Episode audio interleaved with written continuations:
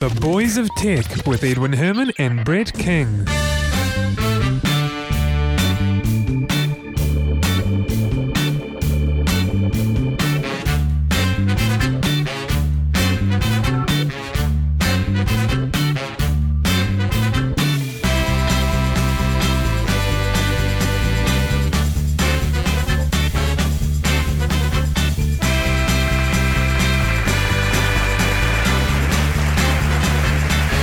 Thanks very much. Welcome to the Boys of Tech, episode 7.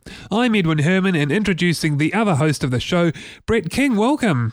Howdy, how you going? Good, good. It's good to have you on again, Brett. Um, it's, good to be here as always. Look, I want to just kick off talking about YouTube's deal with Universal. Basically, there's uh, rumors are out that YouTube and Universal are going to strike a deal which could produce a music video site which according to, to the to the rumors, would be bigger than iTunes. It's pretty impressive. Well, I, I can see this this could work. Uh, people are addicted to YouTube, and you know the little bit at the top uh, on the YouTube homepage that shows you what other people are watching. A lot of those, mm-hmm. probably two out of every set of five, uh, are music videos. Yeah, music videos. Yeah, I think this thing could could really work. And what's I think this thing could really work as well. I find it quite interesting, though, however, that people are actually watching these music videos on YouTube rather than iTunes because you think music, you think iTunes, but not not for video. No, you think music video, YouTube. You, so this exactly the apparent name that this thing is going to have is rather interesting. Vevo. Vevo. Mm. How spelt? V E V O. Apparently. Interesting. These are all uh, rumors, of course, so nothing could actually ever eventuate, you know, how things are. But uh, you know, if it's true, um, the, the name's interesting. It, it's it's kind of uh, catchy. It is. It is. Um, yeah. Wonder where it came from. Sounds a bit like the social networking site Bebo. Yeah, yeah. You know, it also reminds me of the old video format, which was also called Vivo, except with an I. All oh. What was that format for? Digital. Huh? Uh, streaming, streaming video and audio. All right. Must have been asleep that Didn't last very long. I think it is one of the one of those ex, now ex, well and truly extinct formats. There's a few of those around. Yeah, there are indeed. Well, apparently that uh, Universal executives uh, last year said the label sees revenue in the tens of millions from YouTube. They've got a uni, uh, Universal have their own channel on YouTube, and yeah, most of the um, different, most of the big labels have their own channels on on YouTube where they put up their um, music videos from their latest and greatest artists. So it's quite popular already. And, and but now they're going to now they're going to charge for it. So well, we'll I, see how that goes. Well, the, yeah. that will be interesting because now that it's being charged for, but of course, you know, you may get free previews like you do with iTunes, and I actually think that's not a bad uh, bad model. Uh, putting new stuff out there so people get a taste of it and decide, well, look, you know, this is really good. And they could always do the whole. The, on the free side, you have the low res versions of the music videos that you can watch whenever you want. But if you sign up to the, the online video store thing, you can see the high definition version of it. You can get access to back catalog stuff. That sort of thing is what I think would be bringing more of that um, more of the audience in to actually sign up to something like yeah, that. Yeah, that could really work. And that's better mm. than just a 30 second clip where you don't, like we talked about this a while ago uh, in respect to, uh, to, to, music. And, you know, the mm. 30 second clip really doesn't give you a good representation of what you're getting. And I gave the example where I bought this track, which the 30 second clip was about the only 30 seconds that was any good. And the rest of it was just um, sort of rubbish and, and whatnot. So, mm. so yeah, that, that would be good. A low, a low bit rate for free and the high res, you know, version for you know for whatever the the, the cost is. Yeah, yeah. What's the bid? Yeah, I, it, I was just going to say, what's the bid? It'll be only available in the US. Ah, uh, yeah, exactly. That's the other thing. Is one of the things I've found is depending on the the music um, label, what which label's channel you're going to. Some of the music videos that they've got up are from their artists aren't available for viewing down here in the in poor lowly New Zealand. They are only available to view from the US and Canada. Yeah, it's always US and Canada, and even Europe has to wait for stuff as well, and and that's a huge. Um, in fact, the the European market's uh, apparently bigger than the US and Canada, but and they still have to wait. Indeed, they still have to yeah, wait. it, so- it's ridiculous. It's it's stupid. It's the internet. It is international, global. Stop yeah. putting things in silly little zones and silly little geographic regions. It's like DVD zoning. That's so frustrating. exactly. What's it's the point? It's ridiculous. It's ridiculous. Come on, who came up with that? People who have not changed with the global times. Uh, you you got to wonder what sort of world these people live in, and you know whether living in They a- lived 20 years ago. well, That's what they're yeah, yeah, I think you're right. hey, another story here, uh, which I was wondering when this was kind of story was going to come out, is uh, a judge has ordered a defendant to decrypt his encrypted laptop. So they were looking for stuff and uh, they wanted to access a particular drive and couldn't because it was encrypted. Under law, he is now required to decrypt it or at least provide the passphrase to decrypt it. And I was wondering yeah, when these stories were going to come up, and here we have it. Indeed, indeed. It's an interesting in this particular case of how this is a, a judge reversing a previous order, which had said that no, they couldn't ask him for it because it was covered under the Fifth Amendment, which is the amendment which states that you cannot be forced to incriminate yourself. But this judge has overturned that and is now putting out a, an, an order to um, have him provide the password. So it's really quite interesting.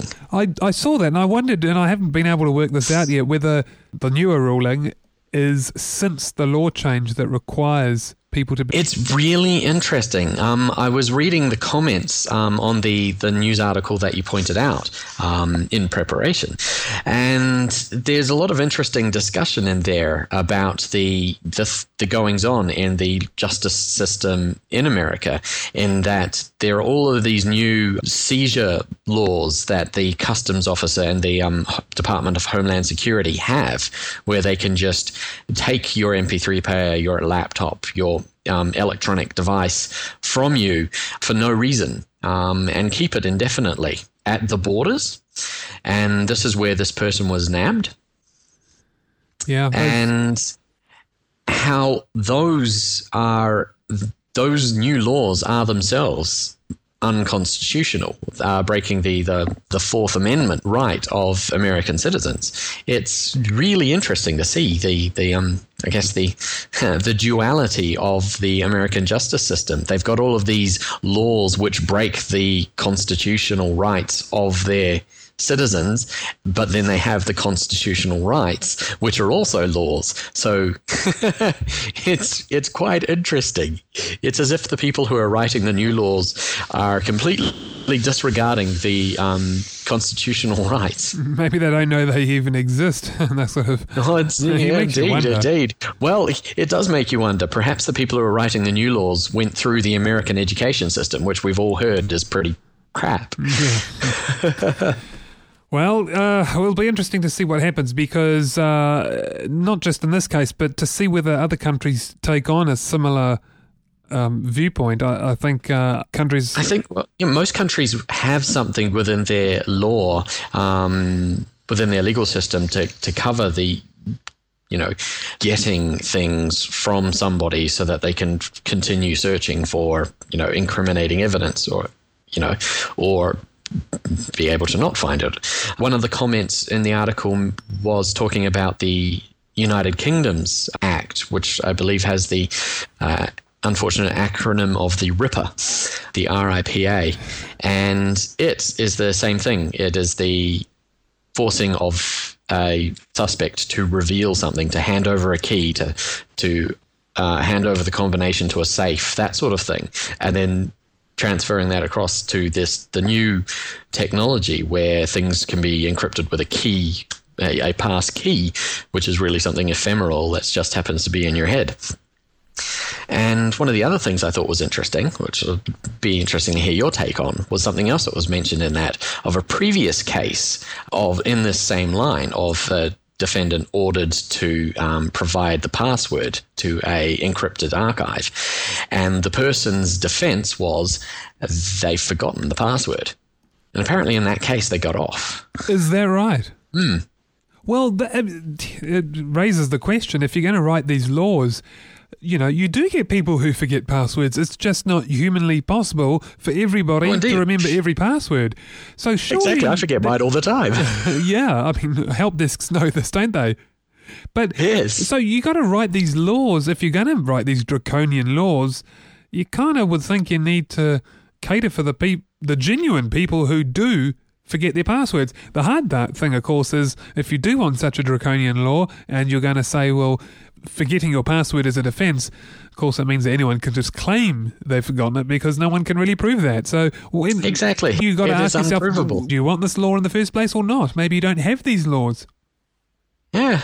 Actually, you know that the uh, UK is actually worse than the US in terms of their draconian laws and uh, what do you call it? You know, uh, security cameras Surveillance. and surveillance. That's the Yeah. word. Yeah, they they are Yeah, a the surveillance worse. of society. Yes. Hey, Number one. Big Brother is definitely watching you when you're walking around in in London. I guess they can always, you know, what they say is, well, if you, you know, if you've got nothing to hide, you've got nothing to worry about. But um, that doesn't necessarily, uh, that doesn't really fly with me. Oh, indeed, it's a poor man's argument. One of the. You should really go through the comments for the that particular news articles. There's some really interesting ones in there because there was a person who had that exact same brought up that exact same thing. If you've got nothing to hide, why are you trying to hide something? Just you know, if you've got nothing to hide, give up your password. And there were so many comments after that, as you'd expect, Yeah, I can of see them people refuting that, going, well, if you've got nothing to hide, what's your name and your address and your social security number? Because if you've got no, yeah. you know, you don't, you've got nothing to hide, you can give that to me. Exactly. And of course, the other thing is you can put to these people who argue this is, well, do you mind if the police could just waltz through your stuff any time of the day they want? How about, how about they come around now and do a quick search through your underwear drawer in case you got some drugs hidden in there? Would you like that? Eh, exactly. Okay, you A- might have eh, nothing and to hide, but it doesn't mean you want them doing that, do you? Exactly. And the, the laws are in place to stop the police from doing that, to stop the establishment from doing that. The laws are there so that they, there is a barrier to stop the abuse of the legal system, the abuse of police powers. So needs That's why they're there. reason. That's why privacy laws are there. It's not that I have something to hide, it's that they don't have a right to search me whenever they feel like it for no reason. Uh, now, if I mention BIND, we all know what we're talking about DNS. If I mention djbdns, that's the second most popular DNS program, BIND, of course, being the number one. And the uh, cryptographer Daniel Bernstein has always touted his djbdns as so secure that he's promised $1,000 as bounty to anyone who can poke holes in it. Well, that time has come, and apparently there is now uh, bugs in this djbdns program that he's written that need fixing. Hmm. Now, the implication here is that this is the second biggest. So we're talking about, well, a fair size, or having said that, I think it's a fair way behind BIND.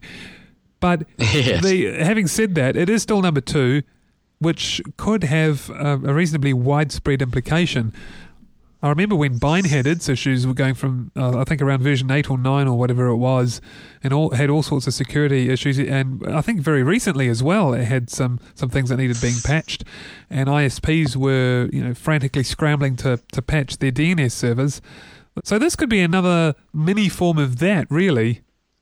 Yeah, yeah. Because it sounds like that the the problem that it's got is something that was it's it's another um, cache poisoning, but it uses the same method to poison this DNS's cache that was discovered ages ago to poison other ones and which were patched in BIND and patched in other ones, but they didn't patch it in in this particular one. djbdns did not patch this vulnerability. You think you'd want to withdraw your thousand dollar bounty, you know, in the meantime, because if you if you know you haven't patched it, you're going to be thousand bucks out of pocket. Oh, indeed. You, it might be quite. Maybe they didn't think that it had it. Yeah. Yeah. Uh, Google has basically uh, published a unblurred image of a secret British nuclear base on their Google Earth and Google Maps applications. Uh, what's interesting here is that uh, the military is wanting this uh, to be blurred. They're a little bit embarrassed. A spokeswoman for Britain's Ministry of Defence told The Sun that it was impossible uh, for it to control all websites providing satellite imagery, and that the British military say that it could help terrorists by seeing the high resolution pictures, although they admit there's not much they can do. If people are really determined to target these sites, they can find these images, and there is nothing we can do to stop them, the spokesman said. So, in some And they're quite right. Yeah. well, they yeah they are they they at least a bit they're realistic. I mean, come on, you know what what you, can't really it's probably. It's probably one of the most realistic and logical things I've heard come out of a government department in quite some time. yes, yes, very much so. So just, I mean, I, I was looking at this image myself. To you know, to be quite honest though, the blurred version they, they show this on uh, Sydney Morning Herald website. There's there's a blurred version and there's the new unblurred version. To be quite honest, you can still work out that there's stuff there, and you can kind of work out the buildings anyway. Yeah, you can see the buildings. They're the big white splodges Exactly. instead of the green splodges. Exactly. and and blurring it really just draws more attention to it.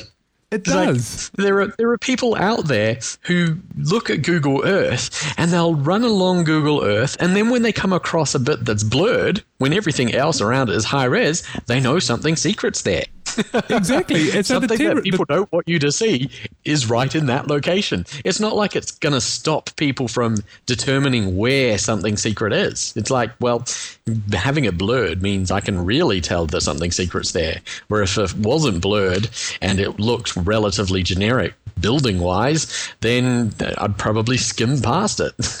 so what you're saying is it really has the opposite effect of blurring something amongst a sea of unblurred images is really attracting attention. it attracts attention to your secret thing. well, they can't win then, can they? It's impossible to win with with this. You can either blur it, and it, I'm going to know something's there. I'm going to know something secret's there because it's blurred, or you know, get the image pulled. In which case, I'm still going to know something secret's there. I'm just not going to know what it looks like. But you know, if I lived in the area, I might decide to go and have a look because I can't see it on Google Earth. Or you could unblur it and have it regular like everything else. And if your buildings are unobtrusive, you know, not big geodetic domes or things shaped like um, aliens and UFOs parked on a runway, then I'm probably going to think it's just something, some regular outcropping of buildings Well, I, in a regular area. I'm very much surprised. I, I'm very much surprised that Area 51, I don't know if you've ever had a look, is actually not blurred out at all. Hmm.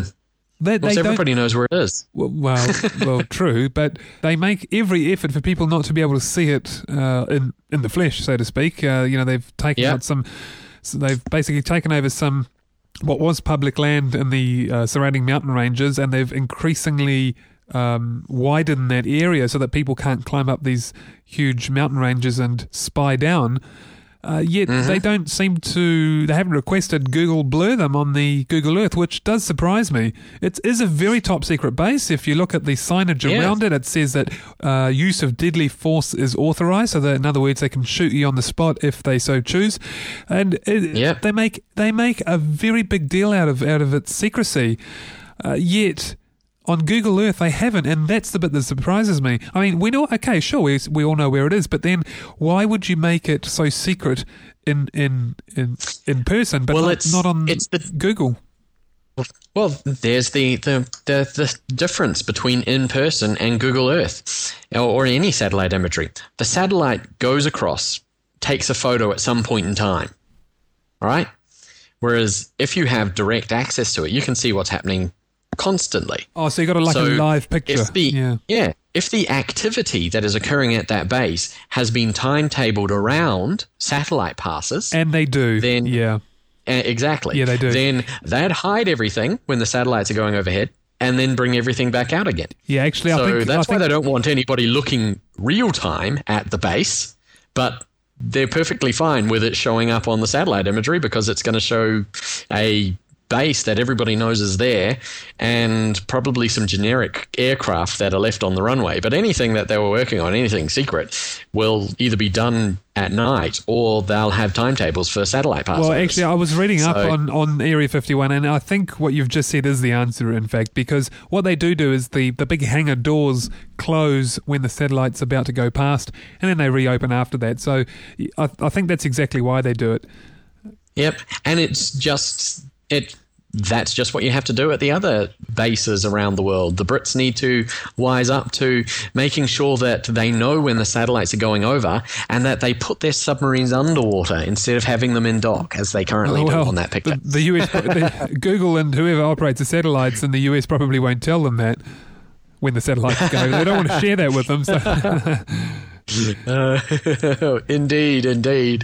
The US is probably the absolute best at tracking objects in orbit. yes, that's true. But I would have thought the British would have been up there. They'd just probably dropped the ball on this one. well, yeah, yeah, that surprised me as well.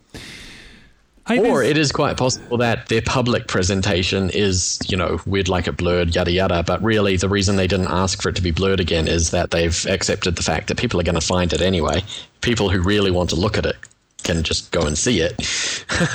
well, that's true. And there are so many other satellites going over that, yeah, it's you may as well just work around it as as they do at Area 51. An iPhone applications developer has created a Sydney commuter timetabling application for iPhone. That's great, and in fact, it's the second most popular in the travel section of the Australian Apple App Store. So, you know, what's the story behind that? That's great, isn't it? Well, Railcorp, who run the public transport system in Sydney, are threatening the developer with legal action if he fails to comply with a request to remove it. Basically, they don't want him uh, publishing times for trains in an application on the iPhone because they want to do it because they claim they own the copyright. Yeah, it's it really to me smells a lot like all these sorts of things where a a business that's or a well in this case a public entity providing public service commuter timetables uh, is going well we provide the timetables we want and this guy has produced this brilliant app which is selling quite well. We should produce something like that. And so we better cease and desist this guy out of business so that we can put ours up and take advantage of it. And they're going with the reasons of we own the copyright to the timetables and we don't want the third party doing it because we want to be able to keep our information as up to date as possible and provide information to the consumers that is accurate from what we are, you know, what we are providing. And a third party can't do that. So, Well, there are two things here. I mean, first of all, that seems very much like the the recent one. What was the recent one? I think the uh, Scrabble application on Facebook. What was that called? yep. Scrabulous. That's the one. It's now called Lexulous. Oh yeah, because of what happened. But uh, it seems very much like that, where you'd think they would have turned around and said, "Hey, what you've done is absolutely brilliant. We like it. That's this is wonderful. Let's do a deal. Let's talk about licensing. Let's talk about whatever it is, uh, buying them out, wh- wh- whatever the options are." And they're not doing that. Yeah. They're taking a very much uh, a sort of a, a 20th century approach, a bit like the music industry's mindset of no, that's ours, go away, or we'll sue you. But on the other hand, Exactly. the second thing is, isn't that fair enough? Don't they own the copyright to that sort of information? So don't, aren't they within their rights to say, well, look, you know, you're making money with information that is essentially our intellectual property? It's oh, um, yeah, timetable information, timetable information as, as Well, copyrighted intellectual property. It's. It, Well, isn't it? I mean, think, okay, who creates it? it's it's really I mean, who creates it? Really, it's the company, doesn't it? So doesn't it own own that information? yeah, but it's it's it's information provided to the public. It, they're not charging for it. But It's that freely available. but does that mean that it's not copyright? I'll tell you what you can't do. You can't publish TV listings without a license for that. Hmm. I think that falls under the same thing of but why? I, I know it does seem kind of weird, and some people have actually argued. It's, fa- it's information provided freely to the public. people have argued the fact that look, this is fact. why? This is you know the fact that a train will be going from A to B at this time can't be copyrighted. Exactly, because you cannot copyright facts. Facts are not intellectual property. But on the that's that's what they say. On the other hand, you could kind of I think it's a grey area because you could also argue that well, it's only fact when it happens. The the fact that you are suggesting it's going to happen that at such and such time train will go from A to B, you only got that because the rail company has published a statement saying we intend to run train A to be at such and such time. So therefore, it's not really fact at that point, is it? But once again, it is the the company has published that information to the public. Well, uh, How is that? How is that different from me ringing up and finding out when a movie is and then telling you? Theoretically, I'm breaching copyright then, aren't I? Because I'm passing all that information to you. I've, I've looked at the train timetable and I've rung you up and said the next train's at 3.30. We better get there together. the police are waiting for you as soon as you get off the phone. because I, I'm broadcasting to you this information that they own copyright on. well, when you put it that way, it does seem rather silly and nonsensical. It's it's a nonsensical set of information to to to copyright. It just seems bizarre. Well, I don't know how they how get away with it. I don't know how they get away with TV listings because I think people have tried. I think people have been uh, challenged on that one. Although, having said that, I don't know whether that's gone to court or whether that's the the person who's uh, allegedly broken the copyright by publishing the TV listings just backing down because they're scared of being taken to court. I'm not really sure. But I think- but I know that people have. I really think most of the time it will be the person backing down because they've gotten scared off, and so nothing's actually gotten to go to court to be challenged. Because this is the sort of information you'd think. Yeah, how could you? How could you explain it? How could you go? Well, it's copyright. Well, obviously, you'd have to claim it's copyright under certain circumstances, but not under others. Because otherwise, you know, it is completely unenforceable for them to say they own copyright to the timetable, and every time a person who's standing looking at the board of the timetable, who then tells their mate that they should get here because the next train's at three thirty, that person's then breaching copyright. that just seems silly, doesn't it? Indeed, You a- indeed. or are you making it? It's copyright under certain circumstances, so it's perfectly fine Well- for you to tell your mate, but it's not fine for you to tell an entire heap of people on the internet. Well, that might be. Well, to- you might be onto something here. Maybe it is. Let, let's just assume it is copyrightable information, and therefore, by telling people when a certain train is going to run, that that's breaching copyright. Let's just make that assumption for now. Maybe it's the case that they don't really care about you giving me a phone call and saying, "Hey, by the way, the train you want to be on is the the next one to Timbuktu at five o'clock."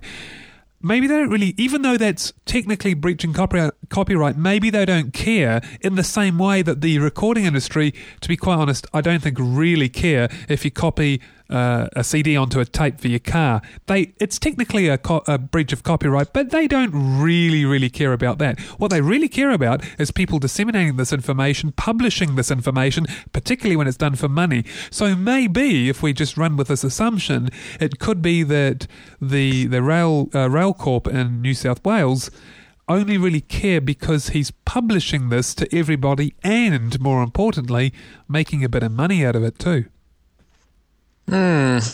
or maybe it just c- could be about the money and nothing about copyright that might be more, more clo- a, a bit closer to the truth i don't know Mm.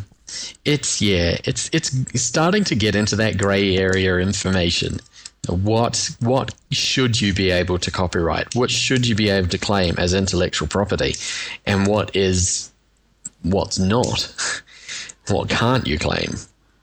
Because as you said before, it's it's it while it's not, you know, guaranteed fact, it is as close to fact as you will get for that sort of information. Well, let me say this. This podcast is released at midnight every Monday morning But don't tell anyone because you're breaking copyright and we'll come after you. I mean, how silly is that? Hey, the Pope has called on ICANN to keep religion out of the domain name system. What's being proposed is that new top level domain names, uh, G- GTLDs, generic top level domain names, be created to cover various religions such as .catholic, .anglican, .orthodox, .hindu, etc. And the uh, Pope, the Vatican, is essentially sending out a warning saying you don't want to go there, you don't want to uh, bring religion into the internet space. Wise move Indeed. or, or just kicking up a fuss for nothing? Very, very wise move. Nothing gets people's backs up against the wall more than religion. People have their religion, and their religion is about belief, and most people and faith, and people hold on to their religions. But then you've got the fact that so many different religions or different people will claim title to a name of a religion when in fact there are, you know, a dozen or more different groups all using the same name for their religion, but all practicing it in their ways. And so many of those different groups really don't get on well together. Well, So who's gonna who's, who's gonna get to have each of those domains? who's gonna say who can and cannot have it in there? so you're saying and it's going to be get- too hard to determine who gets to administer these domains? It will become a horrible mess. Because then think of all the people out there who don't like certain other opposing religions, or you know, atheist groups out there who don't like any religions at all. What's going to stop them getting domain names within that generic top level top level domain that aren't derogatory to their top level domain? Like dot satanic. Well, that sort of thing, but I'm thinking more of um, a Like- discriminatory second level domain connected to a top level domain. Oh, I see. Like we dot hate Something. dot something. Yeah, we dot hate dot Catholic. Right. Yeah. I see. Yeah. Well, It's can't can't this fit in the existing model though? Can't we have whoever administers .com and .net and all the rest of them? Well, well, at least the, the generic ones. Can't we have those same people administer this so it's so Catholic doesn't go off to the Vatican and Anglican doesn't get handed to to the Church of England and whatnot? but That- then that we end up with done- exactly the same situation we have now. Microsoft.sucks.com.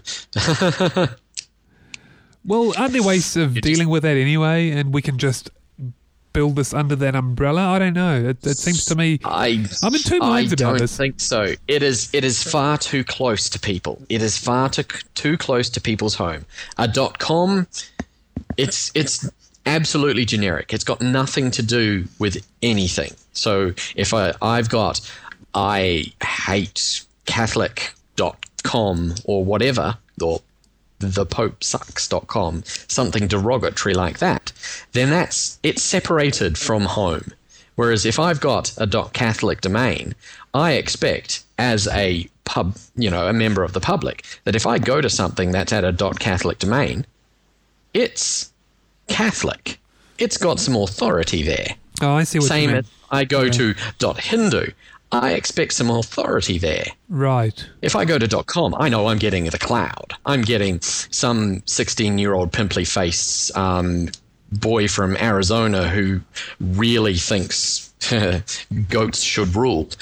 I know that that is quite possibly what I'm going to get if I go to some random thing.com. But if I go to .catholic, I'm expecting it to be to be authoritative. But so you see what a you know a, a hot potato that could be, especially with some of those some of those different uh, religions who have different different sects, different groups would fall under that one religious title, but they really do not get along with each other. They are completely opposed. Well, and you know, like you Which say, of those who's- is going to be authoritative around that? Yeah, you can't do it. it. It's it's a it's a kettle of fish you really do not want. Well, it it- is something that should just be not broached at all because there is nothing good that will come out of it. Well, as you say, who who's going to get one? Uh, can I start a new sect or a religious following and claim that I should now be given my top level domain name for my new religion? Wh- Who, who, Mm-hmm. who, who do you define? Well, what do you define as a religion in terms of Exactly. In terms of you know, Is it is it one of the recognized religions? Are the recognized religions? Um, and recognized by whom? are those the only? Oh, indeed. By the indeed. UN or by by the, U, by the UN, by the US? Is it by the registrar who's looking after that particular one? And what's to stop me from saying that I have created a new religion and it just happens to be it just happens to be Catholic, but I'm the Pope. so I Well, should that have would my, be interesting. My, my, my Brett.Catholic domain. So you're going to have a fight at the top level, at the top level, really, won't you? That's Exactly. That's not a good thing. It's not a kettle of fish that you want to get into. I think the they- Vatican has a good idea here, and they should keep religion out of the domain names, out of that top level. So we Because should- that top level is the authoritative level. It is the level that if you put in that, you're expecting something back from it. So we should. You heed- put in dot museum, you're expecting something about a museum to come back. You put in dot Catholic, you're expecting something Catholic to come back. Well, why not a? How about this? I'm just thinking off the top of my head. What about a dot religion? A dot religion, Would that work? Hmm. that would work. Although you might have fights work. at the second level. So. Uh, Oh, you, you definitely have fights at the second level. Because I might want to It'd be the same thing. It'd be you get the same thing as with cyber squatters with dot coms and dot Yeah. nets. They do say that two topics you don't talk about at work is politics and religion. Exactly. Politics and religion are the two things which will bring the most contention and arguments to a group of people. Absolutely, I've seen that. firsthand. I've yeah, we've all seen that really. Um, Indeed. That's pretty much it for the international stories. So on to our single New Zealand story. Microsoft uh, are going to launch some online apps uh, in New Zealand. Prices range from five dollars thirty-one a month, right up to the the whiz bang, all bells and whistles, twenty-seven dollars a month. So what are you going to buy, Brett? Which one? Or rather, Uh, neither. I'll, I'll, I'll, um, I'll keep my Gmail because that's all I need for that email there. But what about And- Office? You could, you could use Office online. You don't need your desktop anymore. Well, your software Uh, on I your desktop. I like to know that when I'm sitting on the beach with my laptop, that I can still write about the fact that I'm on the beach with the laptop and not have to worry about the fact that I happen to be 100 kilometers away from the nearest access point. I like my software to be on my computer. Call me old fashioned. Well, no, look, I think you've got a fair point. And we talk, we sort of talked about uh, this is really cloud computing, isn't it? And we talked about the the pitfalls of cloud computing. Uh, I I also wonder about the price. It just seems a little excessive. Uh, even if you did, you know, even you know the pitfalls aside, even if you decided, well, yeah, look, I'll I'll go ahead.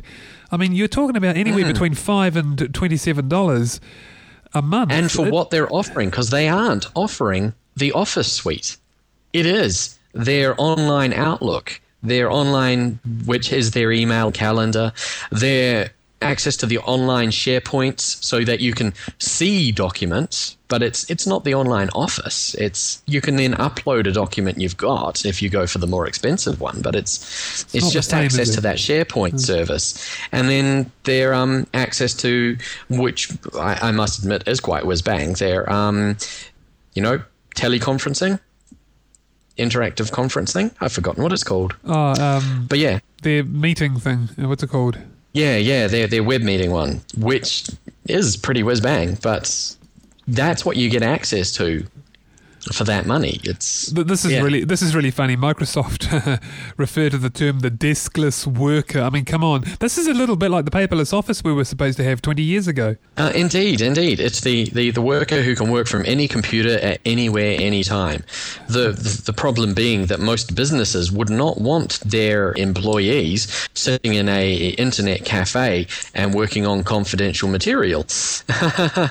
they wouldn't want that sort of stuff off in the No. cloud or you know where security of the machine itself is not under the control of the business.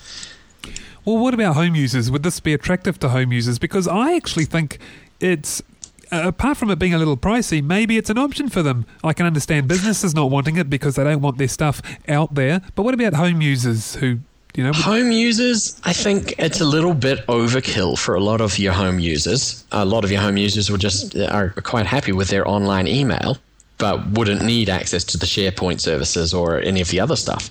I do see there's quite possibly a market in that small business, that business that doesn't have the you know the the the the, the investments to have their own IT infrastructure but might have a couple of employees, and so that online access to that calendaring system would be good, and the ability to share their stuff and have web meetings for those small sorts of businesses. That's where I think you've got a market for. right? So we, we're not going to see a huge uptake on this. That's the prediction, right? I don't think a huge uptake, not from any big names, but it's quite possible that it might get a, a slow and steady of the smaller businesses who don't have their own facility for providing those sorts of services. Well, I guess we've concluded that that's certainly not going to get our business, but you never know. They some of our listeners out there might be uh, interested in subscribing to that, and we'll have to watch how that one goes. It's particularly in, in the New Zealand Indeed, market. I'm not quite sure how, uh, how how likely that is to work. Especially, at the, I, I don't know, but the pricing seems a little little too expensive. It seems a little steep to me It does for what it is. If it was the full, for what it is. if it was full office If it was- and seamless, Indeed. you know, maybe that Yep. could fly. But as you described, that's really you're not getting the full shebang. Mm.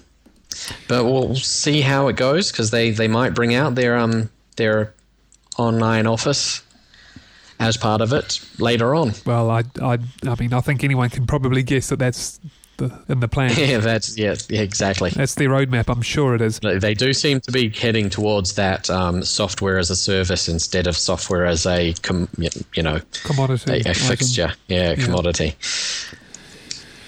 Seems It's the way the world's going. model that I like. Maybe we I like just, to know oh, that if I bought something, I have it. I paid for it. I would like to be able to use it forever, not until they decide that they don't want to support it anymore. So, if you were going for online music, would you rather buy it outright, like on iTunes, or would you rather have a subscription, like uh, some of the others?